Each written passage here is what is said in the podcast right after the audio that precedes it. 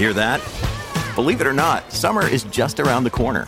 Luckily, Armor All, America's most trusted auto appearance brand, has what your car needs to get that perfect summer shine. Plus, now through May 31st, we'll give you $5 for every 20 you spend on Armor All products. That means car wash pods, protectant, tire shine, you name it. Find out how to get your $5 rebate at armorall.com. Armor All, less work, more clean. Terms apply.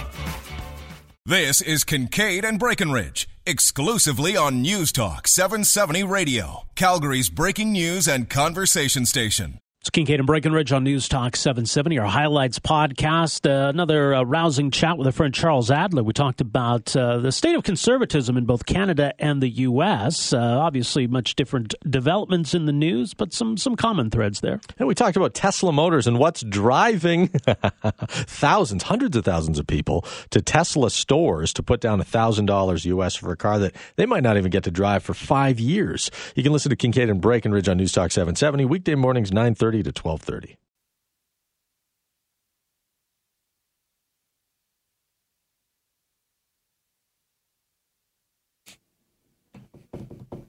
Welcome back. Oh no, wait, sorry, I got that one wrong. And we're back. I'm Roger, that's Rob. Wow, it's sounds exciting. That was some like 90s uh, rock radio. And we're back. Seven degrees in Calgary. Um, you know, it's it's uh, it, it's an interesting time for conservatism, and it's I'm really I, I think I feel like I'm like in the middle of it, looking at you know these like a battle royal of conservatism unfolding around me, which is normally something that I like, but this time it's really frustrating because it, I feel 38 year old me that um, there's not a whole lot of young people stepping up and going, hey, hey, look, let's do it this way. Does that make sense? Well, what do you mean by young, though? People under 40. Under 40? Yeah.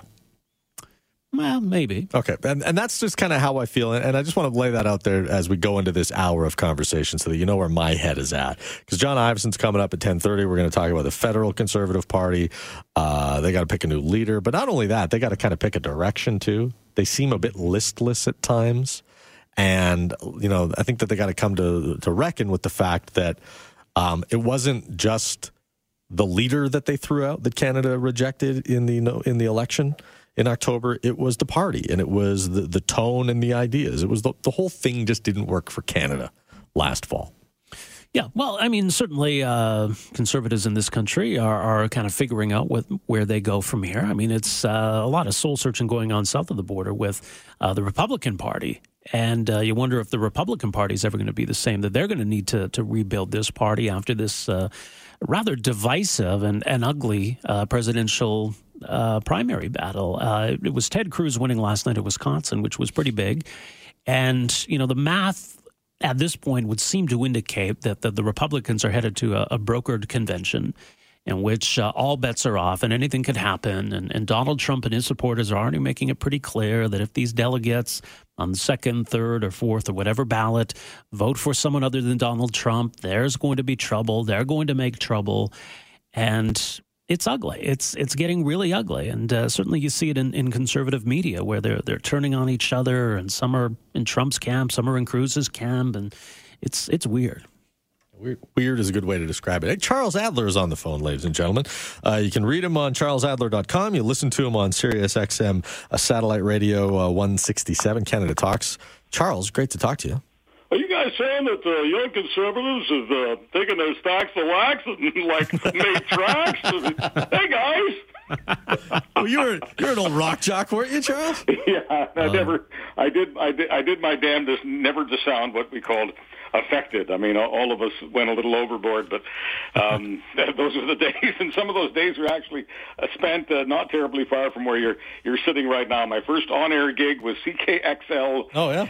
Uh, 1140 CKXL yeah. in Calgary. Or, uh, sorry, I wasn't allowed to call it 1140 CKXL because my, my boss, Keith uh, James, uh, insisted that the folks on the street, as he put it, they call it XL, so we have to call it XL. And he, he forced me, I was an Eastern bastard, so he forced me to smile like a Westerner. He said Eastern bastards never smile. They're too serious, take themselves too seriously.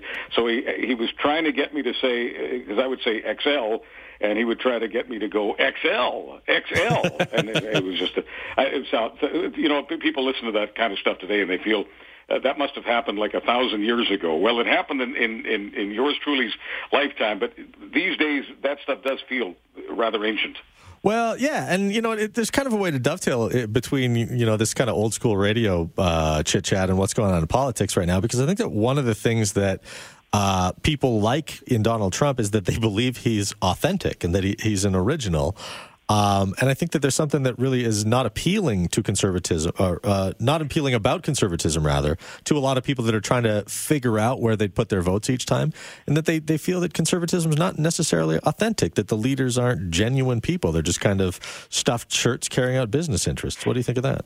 Well, I, I think that the problem that uh, Donald Trump has with this authentic stuff is that people who take authentic seriously um, tend to think that those who are authentic uh, know what they think and they know why they think it.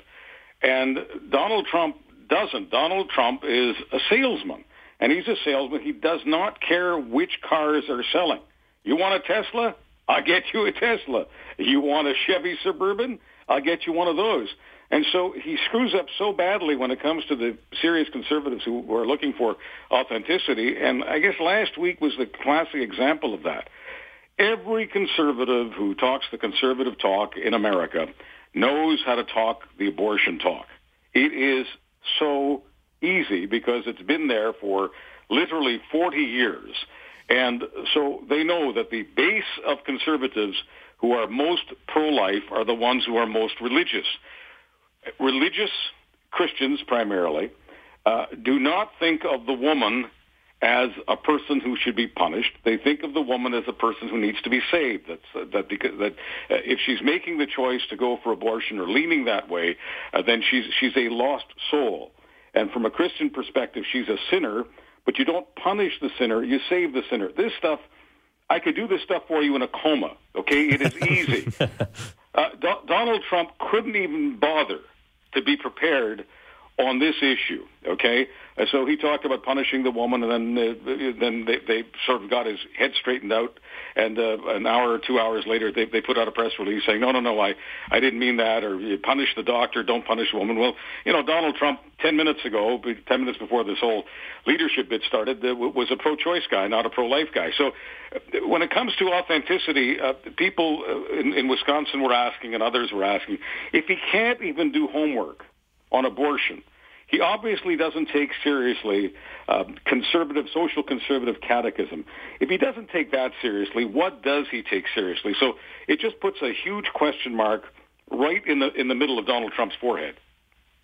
Yeah, yeah, and and it's capped a really bad week for him. Um, but you know, it's the, the abortion thing, I, I, think, as you say, I mean, it, it confirmed what a lot of people suspected that this is someone who's who's an opportunist, that this is someone who's who's all about himself, all about his own brand, that it's all about his ego. Um, that you got to balance that, even if you got a desire to shake things up, or you want an outsider, you want to see change. At, at what cost? And you get the sense that there's a, a real hard rethink going on amongst conservatives and Republicans? Conservatives are always, I'm, talking about just the ideological conservatives, the activists, the so-called movement conservatives. Movement conservatives in the States for decades have talked about how the liberals are inauthentic, how the liberals are uh, too much into you know how the winds are blowing in, in pop culture, that they're not serious people. Uh, some have said uh, things even more disparaging than that uh, in both uh, the United States and here in Canada about liberals. But fundamentally, they believe that liberals do not have deep convictions. And so conservatives see themselves as deeply convicted. And then, of course, uh, when they're on the campaign trail, they want to be as passionate as possible about those convictions. Those people who don't like conservatives or don't like the conservative uh, convictions, especially in the social conservative area, abortion, uh, same-sex marriage, and some others, uh, think that the conservatives are just a, a bunch of grumpy people uh, who are possibly mentally disordered. Well, the movement conservatives feel much the same way about the liberals. So along comes a guy like Trump and he's pushing all of these different buttons, but it doesn't matter whether you're a moderate conservative or a far right conservative. Uh, pretty soon you get the impression he is just pushing your buttons. He is just a salesman. And although salesmen are a very, very important part of our lives, we, we need them in media, we need them everywhere. This isn't about disparaging the salesman, but that's not what people are looking for. I'm talking about people who are serious about their politics. Yeah, no doubt about it. So, do you think he carries it now, though, uh, Charles? Do you think he can, he can uh, uh, still secure the nomination, or, or is the jig up? I think the jig is up, and I, I think some of uh, the stuff out there about uh, delegates is uh, ill-informed or, or misinformed or poorly researched. Uh, these delegates don't belong to anybody. Uh, the delegates are uh, people who are, in, whether it's Republican or Democrat, they're people who are involved heavily in their parties. Many of them are elected people, whether they're elected as a judge or uh, you know, a sheriff or a district attorney. Uh, many of them are people who run small businesses uh, on, on the Republican side primarily. And so uh, they've got a duty, and this goes state by state by state. All the states have their own rules, but they have a duty to vote for Donald Trump on the first ballot. Those people who have been assigned to him uh, based on primaries and caucuses, but they're not they're not the people who show up at Donald Trump rallies. I mean, these aren't the bikers with the tattoos and some of the others who are core Trump supporters. These are what I would call mainstream Republicans who've been members of the Republican Party for most of them for a long time. So they're duty bound on the first ballot if they're uh, Trump delegates to vote for him. But they have no uh, duty to vote for him on the second for the most part. Some do, but most don't. But the, the larger point that these people will riot, that these people will go out of their minds if uh, the convention is a brokered convention this is just another urban myth, and it's it's a it's a myth based on uh, poor research. Anyone who actually delves into the rules uh, of, of of how these things are done in various states can figure out immediately that these aren't Donald Trump fans or Donald Trump groupies. These aren't a bunch of guys who are out there wearing their Donald Trump uh, hats and and buying Donald Trump mugs and and getting on Twitter crapping on anyone who uh, doesn't support Trump. That's that's not what this thing is about. You know, that's the thing. I mean, whoever's going to be the nominee has to get a, majority of delegates to vote for them, right? So, uh, whoever is the nominee is going to have that that support. That that's how the process works. Is you're right. You're right. Now. I wonder though, do you, do you think it's going to come down to either Cruz or Trump, or what do you make of the you know these these other scenarios where someone like Paul Ryan could could step forward on like the fifth or sixth ballot, somebody outside of this race becoming the nominee? Well, even though democracy is you know, a part of uh, the system. It's not the entire system. Uh, both the Democratic and Republican parties are, in fact, private clubs, and those people who run the club uh, get to determine a lot, especially if nobody wins on the first ballot. Now, hardly ever does that happen.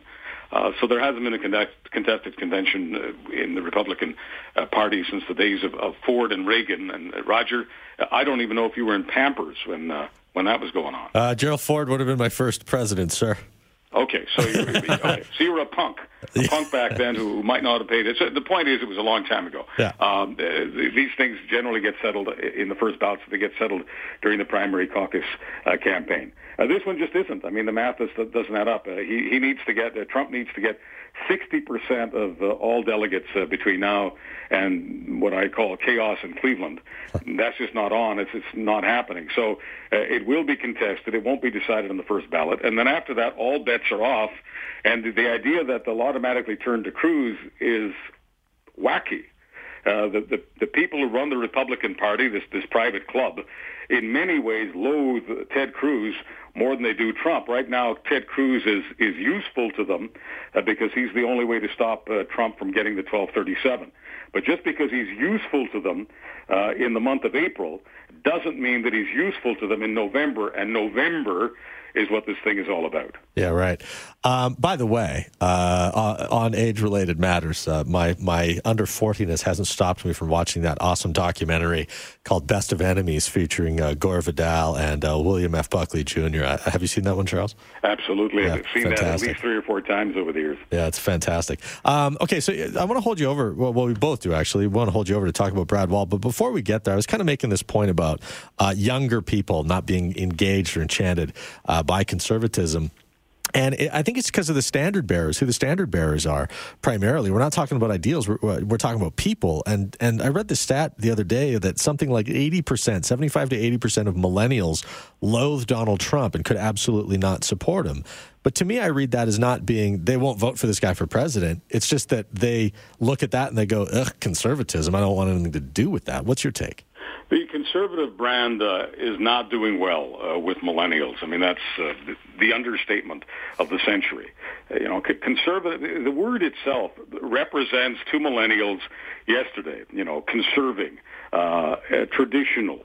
Um, you've got the the social conservative part of the movement that still drives the movement in many countries. And their issues, as far as the um, millennials are concerned, are settled issues. But millennials, you know, don't don't sit there um, rooting for you know guys sitting around a table telling a woman uh, what to do about reproduction. That too, it just feels like such an ancient picture. And and millennials who are so focused on real time, uh, who want to make absolutely sure that they're uh, doing the right things in order to get the right opportunities because they can't count on the company hiring them and, and keeping them around for 30 or 35 years. They just don't have much time uh, to be watching the History Channel, and that's what conservatism comes across as. All right, Charles, stand by. We'll take a break and we'll come back. As mentioned, we'll talk a bit about the the the state of conservatism in Canada. I know uh, Brad Wall's not a guy you're going to hear talking about abortion. He seems to to have figured out how to win and win big uh, as a conservative in this country. Charles Adler, uh, you can read more at charlesadler.com. By the way, he's got a very interesting piece talking about the aforementioned Brad Wall. We're back with more right after this.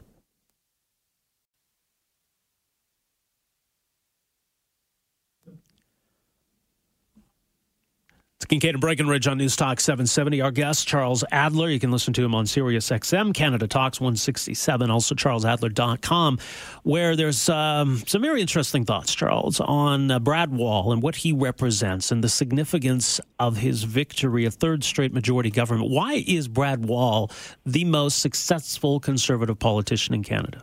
Well, it's because of what he stays away from. You know, he just, you know, in radio, we used to call it uh, a tune-out medium you know, stop playing songs that people don't want to hear. Uh, stop talking about stuff that uh, people have made up their minds on already. Uh, stop doing things that make people hit the button. And uh, people hit the button. Many do on conservatism when conservatives do the the freak out show. And what you know, when do they freak out?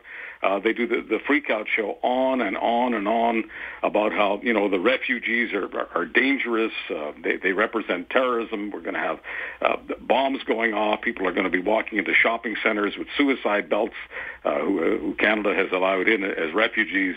Um, you've got uh, the social conservative stuff that I, I, mentioned a few moments ago, arguments about uh, uh, equal marriage or same-sex marriage, arguments about abortion. Brad Wall just doesn't go to any of those places. Uh, they're, they're, walled off, if you like, uh, as far as he's concerned, because he knows that that stuff is is not what he thinks of as, and I think of as, common sense conservatives talk about. So uh, whether whether we're we're getting together, you know, at the Canadian Tire on Saturday, or at Costco, or at the Timmy's, or Starbucks, or whatever, that's not the stuff we're talking about. Movement conservatives talk about that stuff on on radio and TV and blogs, and they get extremely excited and, and energized. You know, the Muslims are coming. The Muslims are coming. That's not how ordinary uh, people uh, talk about their country. And so the conservatism that, that focuses on that, uh, for whatever reason, whether they're looking for, for blog hits or, or, or phone calls or donations, you know, whatever it is, it's not mainstream conservatism. And Brad Wall is very, very much in the mainstream. I agree with uh, everything you said there, Charles. But but is he a savior? Like, is it enough that Brad Wall runs uh, or is the leader of the federal conservatives that that would all of a sudden renew their fortunes, or is he just part of a process of having guys like him, you know, in the room, not bringing up the refugees, not bringing up gay marriage, not bringing up abortion? Is is that what the process looks like? Well, he has to reframe uh, what conservatism uh, looks like. He's got the, the, the brand needs to be rehabbed, and um, you know he's he's Betty Ford. You know, it's, it's just that's that. I mean, it really, you know, it it really does matter. I mean, the, the brand has, has taken a, a kicking uh, for the the last number of years and it needs uh, some healing. It needs some uh, rebranding, and so Brad Wall would be part of that. But this idea of uh, you know the the white knights and the horse and the, the, the savior, life doesn't work that way. I mean, you, you know, you talked earlier about how millennials and others have made up their minds in the last number of years that they just don't identify uh, with the conservatives. So this uh, was, is possibly a long haul. And I tell friends of mine who you know think that the Trudeau thing is just a blip. Uh, it's not a blip You know, it's not a blip. It was a long time coming. Justin Trudeau was the, the beneficiary of, of conservatism uh, breaking down, uh, but it was going to happen. I mean, it nearly it was nearly Mulcair. Mulcair had obviously a, a bad patch at the at the wrong time in his political life, and and Justin Trudeau benefited from it. But but the point is. Uh, that it's very, very unlikely that a government with a majority this large uh, will not win again uh, three and a half years from now. They, they likely will. So it is a long haul. Uh, if Brad Wall is the leader, whoever the leader is, uh, should not have any great expectation uh, that it won't take at least two or three elections right. uh, for the Conservatives to form government again. Well, and you know that's the thing. I mean, especially someone like Brad Wall, and and you know even someone like Michelle Rempel, someone you know some of these candidates on the younger side of things, they've got time on their side. So do you want to be the one who jumps in as leader now and has to to bounce back from defeat in 2019, or do you wait it out and uh, you know you come in later on when when there's uh, when the liberals are more vulnerable and when there's there's more of a desperation for conservatives to win. Well, what impression do you guys have? Do, you think that uh, most uh, mainstream conservatives uh, expect that, Trudeau is just going to go off the cliff, that the economy is going to uh, go off the cliff, that there there will be, you know, terrorism at the shopping centers and, chaos in Canada, and and people will go, oh my God, you know, the, kid the kid really wasn't ready, and we need to go to to back to the blue team. I mean, is is that how mainstream conservatives see the next couple of years? Uh, I'll answer the rhetorical question as as no. And that is why, and that is why a guy like Brad Wall, uh, who is very grounded uh, and uh, is a common sense conservative, is the kind of guy that the conservatives need. Because if they put someone in there who's just desperate to push buttons, yeah, you know, the same old, you know, fear buttons to to do a, a slightly more nuanced version of Donald Trump, that's just going to once again, take that sort of cartoon conservatism that we have right now, that cartoon that millennials and others have, and it's just going to make it worse. Yeah, well, no doubt. I mean, I don't think you're going to see Brad Wall setting up some sort of barbaric practices tip line in Saskatchewan anytime soon. Well, the other thing is that yeah. Brad Wall was patient. The, you know, the Saskatchewan party was a long time coming. Brad Wall didn't come in as, wow, here's this star candidate. Brad Wall came in and made a name for himself and worked hard to, to, uh, uh, earn the trust of, of Saskatchewan voters. And, and, you know, it didn't happen overnight. And I think conservatives, certainly in Alberta, where they're getting the double whammy of, of Rachel Notley and Justin Trudeau, they want a quick fix. Absolutely. I, I can totally understand why, based on what's been going on uh, for the last year, especially because of the economy and uh, the NDP g- giving almost nobody uh, the confidence uh, that they're the, the grown-ups to to handle this stuff, to navigate the waters. I, I totally understand why uh, many Albertans would be desperate uh, for, for the quick fix. But in most of the rest of relatively happy, relatively uh, complacent Canada, um, the the new government in Ottawa is not scaring the pants off them. Right. Well, Charles, you know you know how this business works. When we get to the bottom of the clock, we got to stop her down for the news, and that's where we're at right now. So thanks. I'll give my best to my buddy John Ivison. Uh, we'll Interesting do. column in today's post. Oh, very yeah, no doubt. We're excited to talk to him about him. Uh, talk to him about it next. But we want to thank you for your time today, as always, sir. Thank you. You bet. All right, Charles Adler. You can read him at charlesadler.com. You can listen to him as uh, host of his own program on Sirius XM satellite radio channel 167, Canada Talks. Well, as mentioned, we are going to hear from John Ivison, the National Post, uh, our favorite Scotsman. He's going to be with us after 1030. And, uh, boy, he's got an interesting uh, tidbit in his piece today. It's not a surprise that the Conservatives would like to uh, have Brad Wall in the leadership race, but their plan B, if this is to be believed, is, is quite something. Uh, ooh, we'll have to tell you what it is after the news. It's Kincaid and Breckenridge on News Talk 770.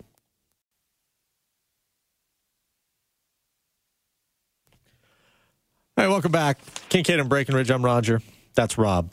Uh, I'm going to spend some time this half hour talking about one of the biggest trends that's developing in uh, in the motor car sphere.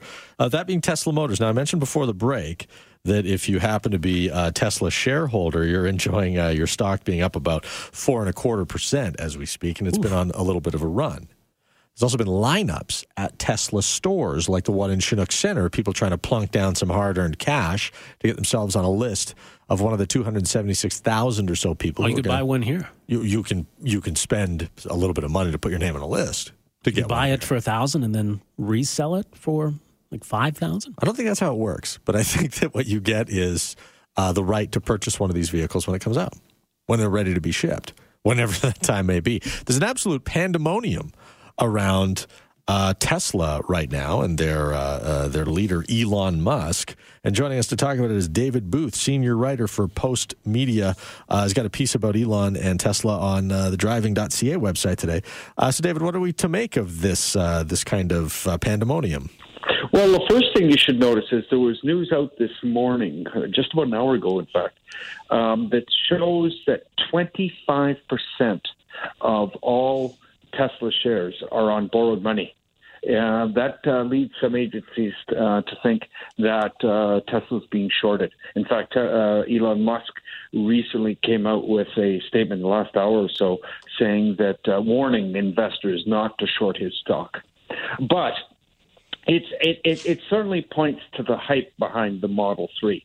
And and my contention is that um, you know how much of this is hype, um, how much of this is reality, and do people really know what they're getting? Um, so, for instance, at my gym last night, I found out one of uh, the guys I work out with um, put a thousand bucks down uh, on on a, on a Model Three. So, my first question is: is uh, uh, do you know? Um, that you might not get this to two, till 2019 or even 2020. He had no idea. Um, wow. People are putting these deposits down on basically on faith. It's Elon, uh, it's Tesla. Um, here's my money. And, and you know, for something as important as uh, electric cars, for something as important as replacing the internal combustion engine um, as the um, motivation of future cars, for something that uh, Mr. Musk himself says is necessary to save the planet, we need a more thoughtful process than this. We need something more than uh, religious fervor, if you know what I mean. Well, why has it got to that point? You, you, I mean, you talk about the hype. How did we get to the point where there is such hype around Elon Musk and Tesla? Well, uh, that's actually a very long story. What's really interesting is that about seven, eight years ago, uh, if you're uh, for those uh, in the automotive industry, remember the hype behind battery-powered electric cars as the solution for um, uh, the replacement of the internal combustion engine and fuel cell vehicles was about the same. And um, the reason why um, the battery powered has come to predominate now um, is because of two things. One, the uh, uh, battery powered cars are a little easier to make and produce, and also it is the charisma of of uh, of um, Elon Musk. He's he's literally grabbed the headlight. He's positioned his cars in a way that makes you know the all those environmentally friendly people feel warm and fuzzy about what they're doing.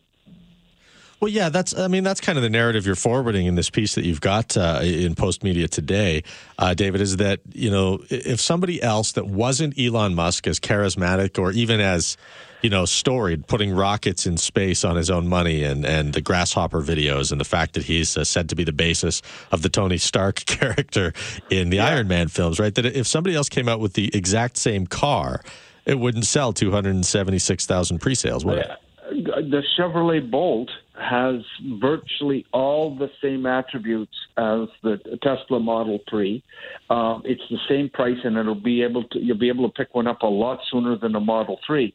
There are no lineups outside the motors dealerships.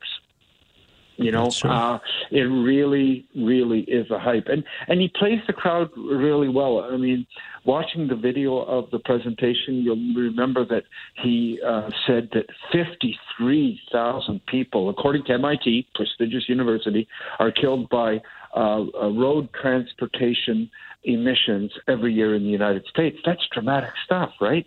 What he failed to uh, tell you um, is that the very same study says that 52,000 people uh, die from the emissions from electric electricity generation in the United States because it's mainly coal fired. You know, um, we're jumping from the kettle into the fire, as it were. So, you know, he's he's really good at wowing a crowd. You know, he's he's uh, Creflo A. Dollar with a really fancy car. okay, well let's let, let's focus on that piece for just a sec because that's what interests me uh, about these electric cars is that while you're replacing the internal combustion engine, the pollution's not coming from the tailpipe. The the pollution is in fact coming from the smokestack though, that's generating the energy that you're using to to charge up that car. So h- how do the two compare? Well, I mean, let, us be uh, uh, uh, perfectly honest. I mean, we need to reduce our tailpipe emissions, and an electric car overall will have more uh, or less, I should say, tailpipe uh, overall wheel to well to wheels emissions than an internal combustion car. It's, for instance, the numbers are better here in Ontario and even better in Quebec, where most of the um, electricity is generated without emissions. In the states, I think it's somewhere between a third and forty percent of their electricity is is generated with, with coal, some of it high sulfur. So that's why they have a problem. Um, uh, my question would be going back to what I said originally about the uh, battle between EVs and um, fuel cell cars. Is that you know in many ways the fuel cell car is is a better uh, solution to replacing the um, internal combustion engine. I will tell you what's really interesting and, and points to that religiosity that I mentioned before.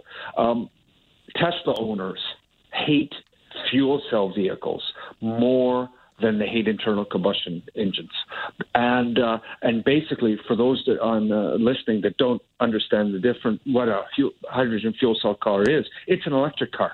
In fact, the only difference between a Tesla and the new Toyota Mirai is that the Tesla has a battery, something you might recognize from you know the thing that starts your car now, and the um, uh, Toyota has a fuel uh, cell powered by hydrogen that also generates electricity that drives an electric motor. It's equally, you know, it's zero emissions as well.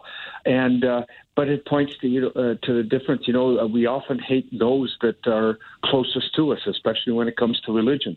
And so it, it's uh, it's it's very interesting the parallels between uh, religious fer- fervor and the uh, and the uh, total uh, I don't know how to say it um, uh, devotion of the tes- of the Tesla fans. They uh, any criticism, any question of any of Elon Musk's pronunciations or pronouncements, I should say, are um, are immediately met with condemnation. You can't question them whatsoever. Okay, well, look, I mean, I'm not a guy who you know has any particular fondness or otherwise for Elon Musk. I'm kind of agnostic on the guy. Uh, How dare you, Rob Breckenridge?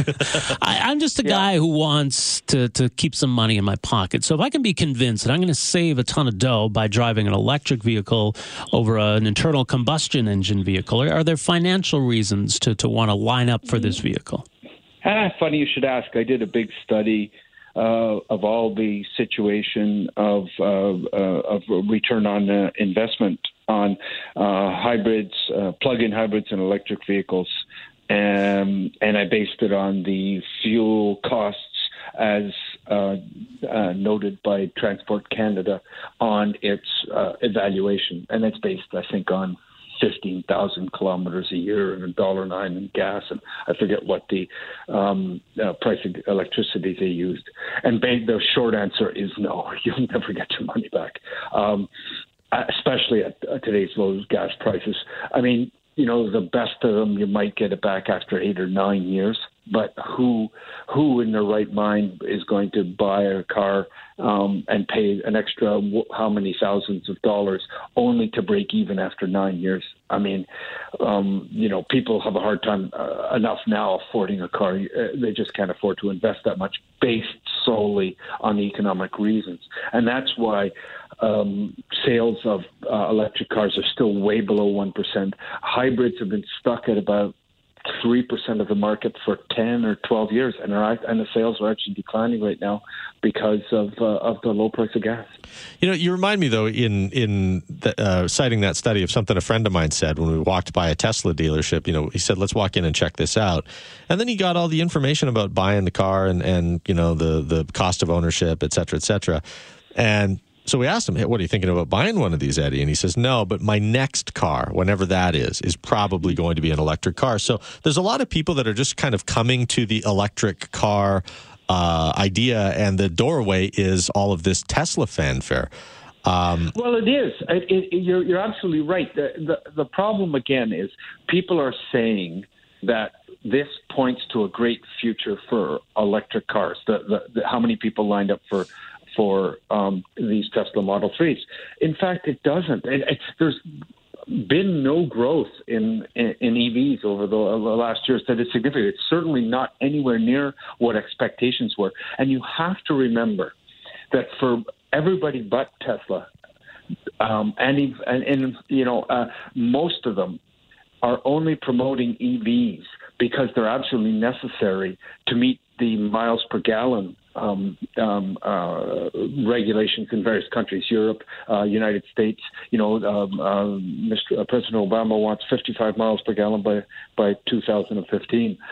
There is no pent up demand besides, again, this fervor for Teslas for electric vehicles. There isn't. Um, the, there's been no experience uh, of it in in in my in in, in my research. Their their sales are very very disappointing. So this is uniquely Tesla. This is hmm. not people want. Um, um, this is not people want an electric vehicle. This is people want an I, Apple iWatch. Seriously, that, that they can drive around it. Right. This is all it is. That's how I feel about it. well, look, I mean, I, am interested in it, but I'll, I'll, tell you something though. I mean, everything you said, David, be damned.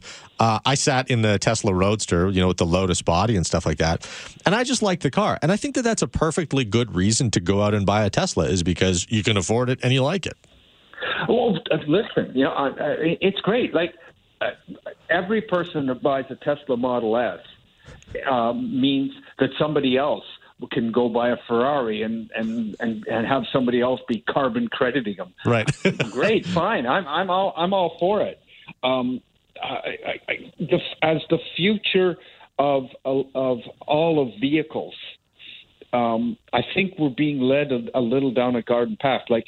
Uh, Mr. Musk wants to say uh, his most famous quote is, "We will not stop till all cars are electric." Well, in in in, a, in in the near to midterm future, and I'm talking 2030, 2040, that's just not practical in any way, shape, or form. And so, making no the promises that he does, and uh, it leads people to make false conclusions and also have false expectations. Uh, you know, again, going getting back to the um, to, to the uh, to the religious metaphor. It's exactly like all the pronouncements of all those televangelists on Sunday morning.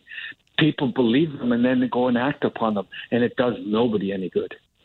Here's the thing: even if Elon Musk is is right, even if he's got it all figured out, uh, he's an idea guy, but he's not necessarily a factory guy. It seems that the you know the big car manufacturers that they want to come in and, and steal his ideas. They've got the capacity to do a lot more than he can.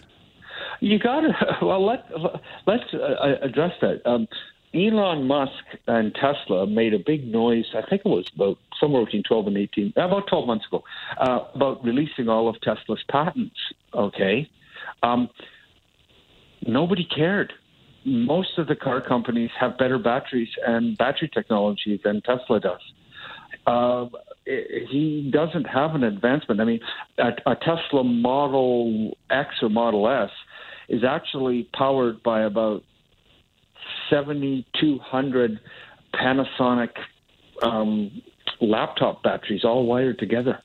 It's not rocket science. Um, uh, he, now, that being said, he builds a beautiful car. It drives well. There's a lot of technological innovation in, in the inside, uh, and he is leading a charge. But let's, again, this isn't about so much um, discrediting discrediting Elon Musk completely and decrying anything that Tesla does. Let's not build him into the second coming of Jesus Christ, though. well, yeah, I mean, uh, that's that that that seems because he does he does have that celebrity status, and I, I think you're right. There's yeah. a lot of people who can uh, easily see the correlation you're drawing between what Elon I mean, is doing and what these evangelists and, and so do. look where celebrity right. leads us. Do, do do you want your kids emulating um, uh, Ju- uh, Justin Bieber or Miley Cyrus. I don't have kids for this very reason, David. uh, yeah, Yeah, uh, and, and, that's probably why I don't have an electric car. But there you go. but, but but tell me this. Though. I mean, one of the big things, and this is a question that a lot of people have. So uh, you know, maybe we'll just wrap up on this. Is is the practicality of it? Because, like I said before, and I stand by this. A great reason to go buy a Tesla is because you like the Tesla and you want the Tesla and you can afford the Tesla. But are you going to run out of juice because the the network that supports it just isn't there? Is it just going to be your town car? Well, I'll ask you another question of the practicalities.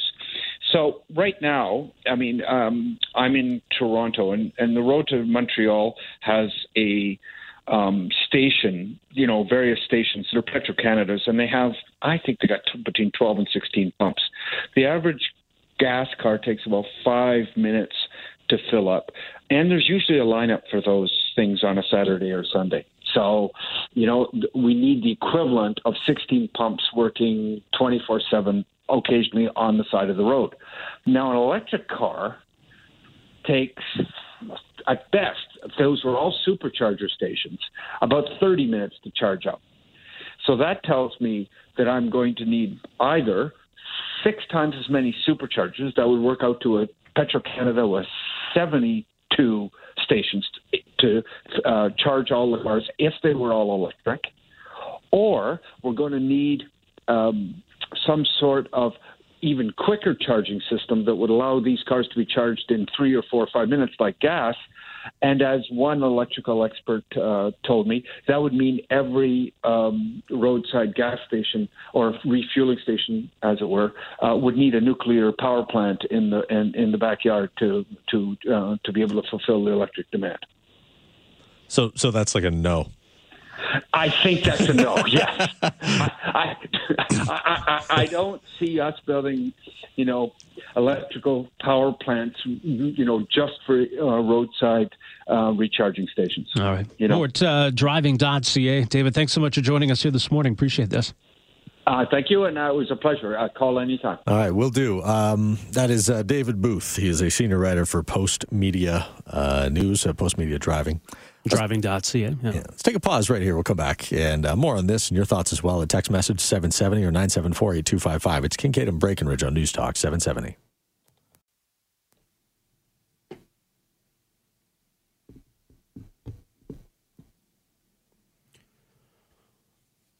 All right, welcome back. 974 8255 is our telephone number. Talking about the uh, cult of Tesla, some some like to call it. Uh, yeah, yeah, I mean, you don't see that kind of excitement for any other automaker, but if if the Chevy Bolt can essentially be and do what Tesla vehicles are and do, that what what, what is the advantage of a Tesla? It's sexy. That's what. yeah, I suppose. That, yeah. Uh, let's take a phone call 974 8255. Uh, let's see what uh, Roy's got.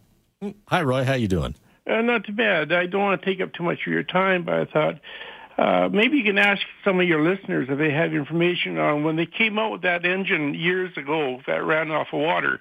It broke down the hydrogen and oxygen, and the vehicle itself just worked off the hydrogen gas. Uh, it was like a supplement to the uh, internal combustion engine. Um, I'm not that knowledgeable about, but I remember years or a few years ago they had some uh, engines that were invented uh, that actually worked off of that. Um, but whatever took place from that point, I'm not sure. But I'm not going to tie you up now. I, uh, I say I don't. I'm not knowledgeable about, but I just thought maybe some of your listeners might have some information. All right, yeah, it. no, it's cool, Roy. I really appreciate it, uh, and maybe that's something that we can uh, look into for a, a, segment on another day. Hi, Rob. How you doing? Good morning, gentlemen. Um, I understand that the, the battery, like in a conventional uh, gas-powered car, the, the battery basically is just there to start the car. Once the car is running, you could actually unhook the battery cable and it will run off the alternator. Correct? That's my understanding, yeah. This used to be. Anyways, just wondering why they couldn't build in some kind of alternator in the electric car. So basically, as the car is being moving, you know, the axles or what have you, that it would not be self-charging, where you'd have an alternator where it would actually put power back into the rechargeable battery. What would power the alternator? Um, pulleys running off the axle. What what would just power like, what would power the axle? Your alternator now. Oh, I see. You know, I, I, see like what you're saying. So serpentine belt Uh, you know, you have a serpentine belt running your water pump, your alternator, your air conditioner. See, I, am going to categorize this, Rob, in something that I usually do. That it's like if, uh, if, if what, what do you do for a living? And just out of curiosity. Uh, I'm a service tech. Okay, so because if you and the radio host are having this conversation about why the electric car guys haven't figured this out, then my oh, my guess is because it doesn't work. But yeah, no, I totally agree. Otherwise, but you know, hey, yeah. somebody came up with Trivial Pursuit, right? Hey, that's entirely true, Rob. Hey, thanks for the phone call. Really All appreciate right, take it. Care, take care. Thanks for listening as well. That's that's going to fall into a lot of categories. Yeah, it would. See, yeah, I I don't know because the, the notion that there's an obvious solution staring us in the face, I guess it's happened, right? There are people who come forward and figure out something that, you know, no one else did. It didn't occur to anybody. But I'm going to assume that, you know, the people of Tesla maybe considered that at some point. Is there any way that somehow these vehicles could, while the wheels are spinning, generate electricity so these cars wouldn't have to be charged? Sounds, it sounds like it would be difficult. It sounds like it would be a perpetual motion machine, though, doesn't it? Well, kind of, yeah. All right, let's take a break right here for the news to 11:30. When we come back, we're going to talk about the flu shot and uh, the, the, the effectiveness of at least one batch that kind of makes us question well, what exactly are we doing here. It's Kincaid and Breckenridge on News Talk 770. Roger Kincaid and Rob Breckenridge weekdays starting at 9:30 a.m. on News Talk 770 Calgary.